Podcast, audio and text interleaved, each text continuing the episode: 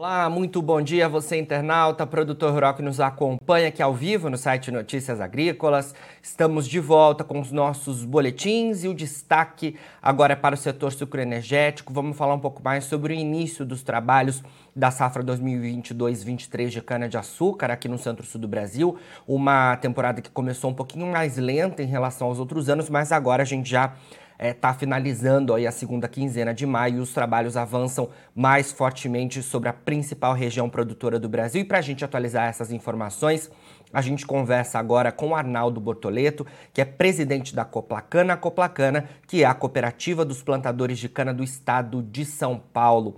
Arnaldo, muito bom dia, obrigado pela sua presença aqui com a gente do Notícias Agrícolas. Bom dia, Jonatas, ouvintes aí do Notícias Agrícolas. É um prazer muito grande estar com vocês para nós falarmos um pouco aqui da nossa região, como está aí a cana-de-açúcar, o início de safra e as expectativas, né, João? Com certeza, Arnaldo. Bom, é, falando um pouco sobre é, as expectativas né, para essa nova temporada, antes da gente falar sobre o que de fato é, tem se visto aí, né, no, nos trabalhos que têm avançado mais fortemente, a gente tinha conversado na Copla Campo, né, em relação às expectativas para a safra 2022-23, é uma safra que, é, de alguma forma, é, o mercado falava que poderia ser de, de alguma recuperação em relação à temporada passada, que foi bastante difícil no campo, né, Arnaldo? Tivemos geadas, tivemos é, seca, né, afetando os canaviais e também a questão dos incêndios. A nova temporada, a safra 22-23, para a região de vocês aí e para quem vocês acompanham, de fato, as expectativas são mais positivas em relação à, à temporada anterior? É, em fevereiro nós tínhamos uma expectativa até mais positiva, porque janeiro choveu muito bem, nós tivemos alguma chuva em fevereiro, porém, Março já caiu eh, chuva, menos chuva, abril menos ainda e maio também muito poucas chuvas, né? Então isso faz com que o desenvolvimento da cana também seja prejudicado. Nós tínhamos uma expectativa de um crescimento em cima da safra passada de pelo menos 5 a 7%, a, a chegar a 560 milhões centro-sul, mas agora já estão se fazendo novas previsões se chegar a 550 milhões, né, contra os 525 milhões que foi na safra 21-22. Então, essa safra 22-23, como você disse, atrasou-se de 15 a 20 dias, depende da unidade industrial, por falta de matéria-prima, sim, pronta para industrialização. Uh, ela estava verde, ainda estava em desenvolvimento, devido todo o estresse que teve o ano passado, falta de chuva, e esse ano também faltando chuva. Então, nós estamos aí acreditando que vai ser uma safra um pouquinho maior do que o ano passado, porém, não vai chegar à média dos últimos anos aí que nós já tivemos. Certo. As consultorias, inclusive, né, Arnaldo, já têm revisado aí as estimativas, porque se tinha é, uma expectativa de uma safra de recuperação até mais expressiva, como você pontuou, mas é, a gente tem já visto algumas revisões aí por parte das consultorias, inclusive, né? A gente está com a safra em andamento já, né? O início da temporada é, foi um pouquinho mais lento, a gente que começou a safra em abril, oficialmente, né? Mas a gente teve um início um pouquinho mais lento. Queria que você atualizasse os nossos internautas e os produtores que nos acompanham em relação aos trabalhos neste momento. A gente já tem um avanço mais forte dos trabalhos de colheita e processamento?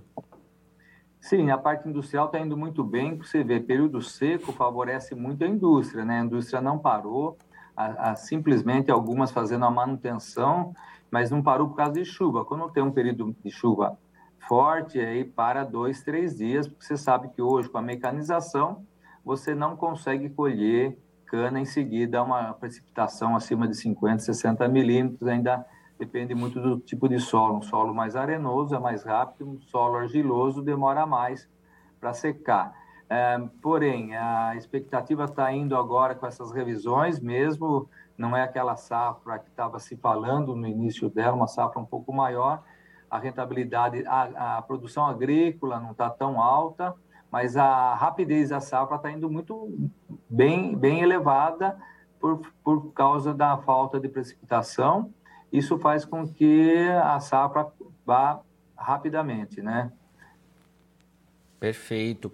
Arnaldo, é, imagino, né, é, que a gente ainda deva ter uma temporada bastante dependente da questão climática, é uma questão que está recente aí, né? Na semana passada, os temores do mercado eram de possibilidade de novas geadas, né, chegando ao cinturão produtivo de, de cana-de-açúcar, inclusive outras culturas é, também né, da agricultura brasileira. No entanto, me parece que é, não tivemos né, geadas representativas e geadas que causaram danos aos canaviais, como a gente teve em 2021, por exemplo. Né? Queria saber de vocês, é, ainda segue o cenário de é, questão climática muito de atenção para os produtores de cana-de-açúcar? Como é que você vê esse cenário? A safra 22-23 ainda está dependente da questão climática? É, você sabe que esse frio foi antecipado, né? Maio, ainda não iniciamos ainda o inverno, inverno é junho, julho aí que é a época do inverno forte e, e antecipou o frio. Ainda bem, lógico, a gente não teve constatação de geadas, com que fizesse, com que matasse essa brotação da cana que está sendo cortada, né? A cana que foi recém-plantada de 18 meses também, se vier uma geada forte, ela pode se comprometer. Uh, então, nós estamos ainda em expectativa, porque nós temos ainda junho, julho, que pode ser geada, né? O Brasil é assim, aqui na nossa região, junho pode ainda ocorrer. Então, nós ficamos com essa expectativa, esperamos que não seja como o ano passado, que teve os dois fatores, né? Tivemos três geadas fortes e o estresse hídrico. Por enquanto, nós estamos só com estresse hídricos, que ainda é provavelmente volte a chover só em setembro, né? Chuva aí considerável, isso também dá atenção, porque é, a, a, cana precisa desenvolver. A cana que vai ser colhida ainda em outubro, novembro, se viesse uma chuva agora, ajudaria muito no seu desenvolvimento. Não vindo a chuva, ela vai se desenvolver menos, menos e a produtividade vai ser menor. Então, nós estamos sim com essa expectativa que não ocorra as geadas como foi o ano passado. Certo.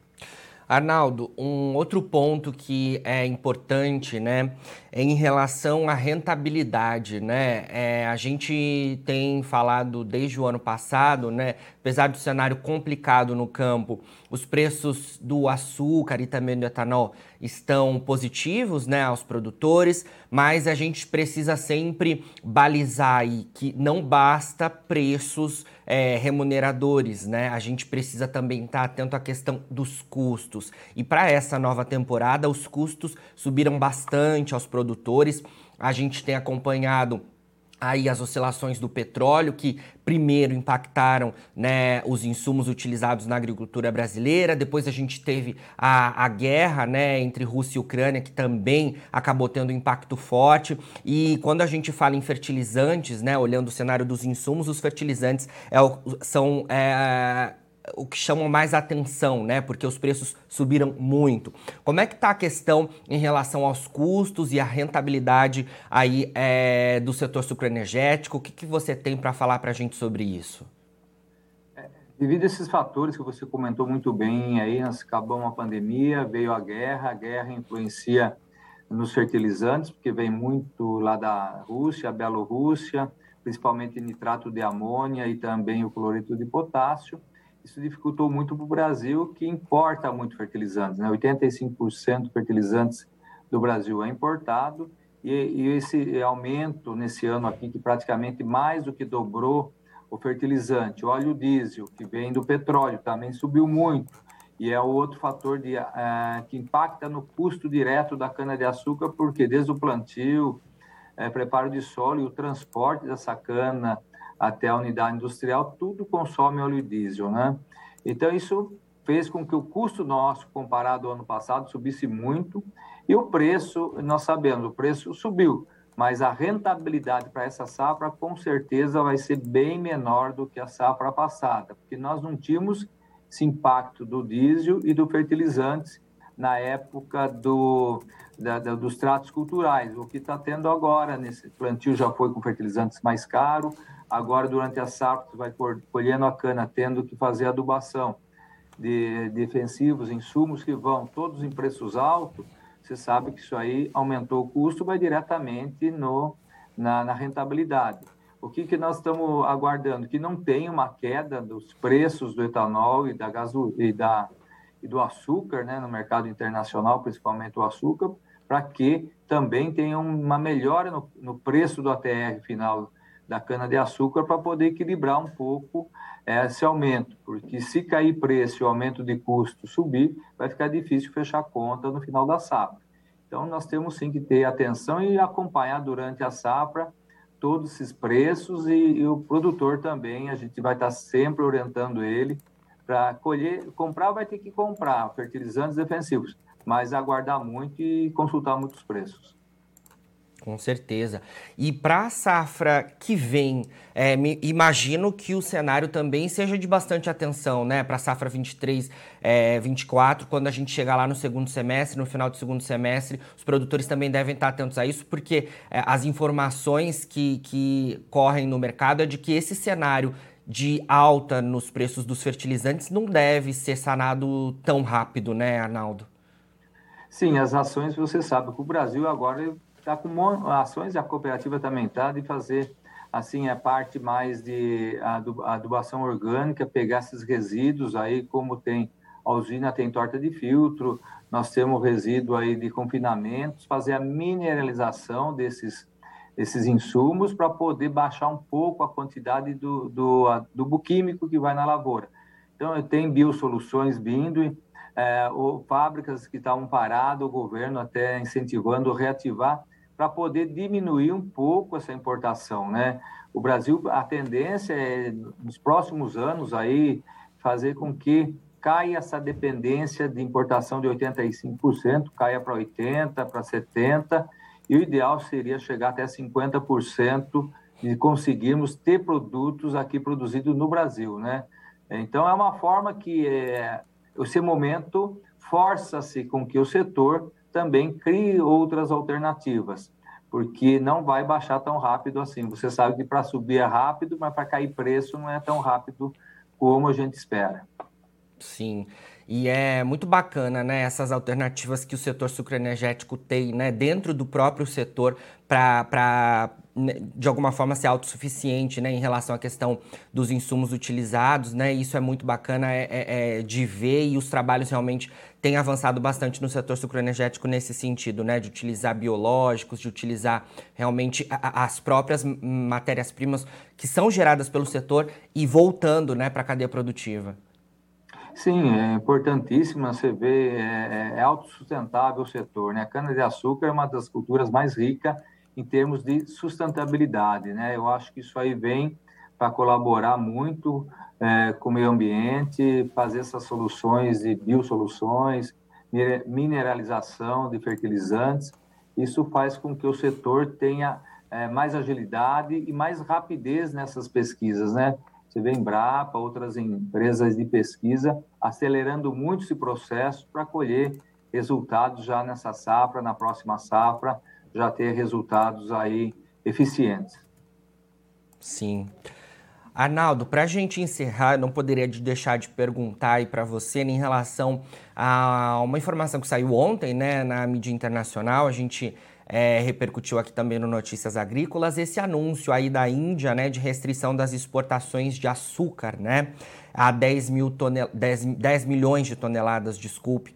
É, esse seria aí uma primeira limitação é, em seis anos que o país é, anuncia, né? A gente sabe que o Brasil é o maior produtor exportador de açúcar e a Índia vem logo em seguida, né, nesse cenário. Queria que você comentasse essa informação e se a gente tem potencial aí, enquanto Brasil, para recompor aí essa saída de parte é, das exportações indianas e como que você analisa todo esse cenário que a Índia tem se estabelecido aí ao longo desses últimos meses. É, para o Brasil essa notícia é boa, é vantajosa, porque a gente sabe que não vai ter assim uma queda no açúcar, no preços internacionais, porque como você disse, o açúcar produzido na Índia é altamente subsidiado, porque lá uh, os produtores são muito pequenos, são mais de 50 milhões de produtores e que chega até 2, 3 hectares na média, e eles é uma cultura de subsistência. Então, para isso o governo realmente subsidia inclusive fertilizantes, eles é, entregam fertilizantes, eles compram, entregam fertilizantes para os produtores, que é um custo alto para eles também. E isso aí também tem muito a ver com o programa de etanol que eles estão tendo lá, onde que até 2023 eles vão ter aí de 10 a 15% de mistura do etanol na gasolina. Então, muito açúcar excedente vai ser transformado em etanol. Isso faz com que eles essa medida é, é para não ocorrer falta, inclusive, de açúcar lá, que é a base da alimentação de energia lá para os indianos, e é, é uma energia mais barata que eles conseguem. Então, o governo preocupado, sim, de não deixar o pessoal lá com falta de energia, é, do açúcar, né, porque é uma fonte energética para eles, é uma medida que é, para o Brasil e para o mundo é, é, boa em função de quem produz o açúcar, né? É, isso sa sabemos que sempre é quando a Índia oferta o açúcar, ela oferta a preços baixos e derruba preço. E com essa notícia que eles não vão exportar, é, vai refletir seguramente é, permanência desses preços altos do açúcar, altos assim em relação a, ao que a gente fala hoje, né, que já caiu bastante, mas como o custo de produção do açúcar também aumentou, isso favorece que a gente permaneça produzindo e consiga equilibrar os custos de produção. Com certeza, Arnaldo. Obrigado pelas suas informações aí com a gente do Notícias Agrícolas, viu? Sempre que tiver novidades aí da Coplacana, queremos contar com a participação de vocês por aí. É claro que ao longo desse ano de 2022 iremos aí atualizando todas as informações do setor sucroenergético. Obrigado, viu? Ok, eu que agradeço. Um bom dia a todos. Estamos à disposição. Obrigado. Bom, falamos aí então com Arnaldo Bortoleto, presidente da Coplacana, a Coplacana, que é a cooperativa dos plantadores de cana do estado de São Paulo. A gente atualizando as informações em relação ao início da safra 2022-23 aqui no Centro-Sul do Brasil.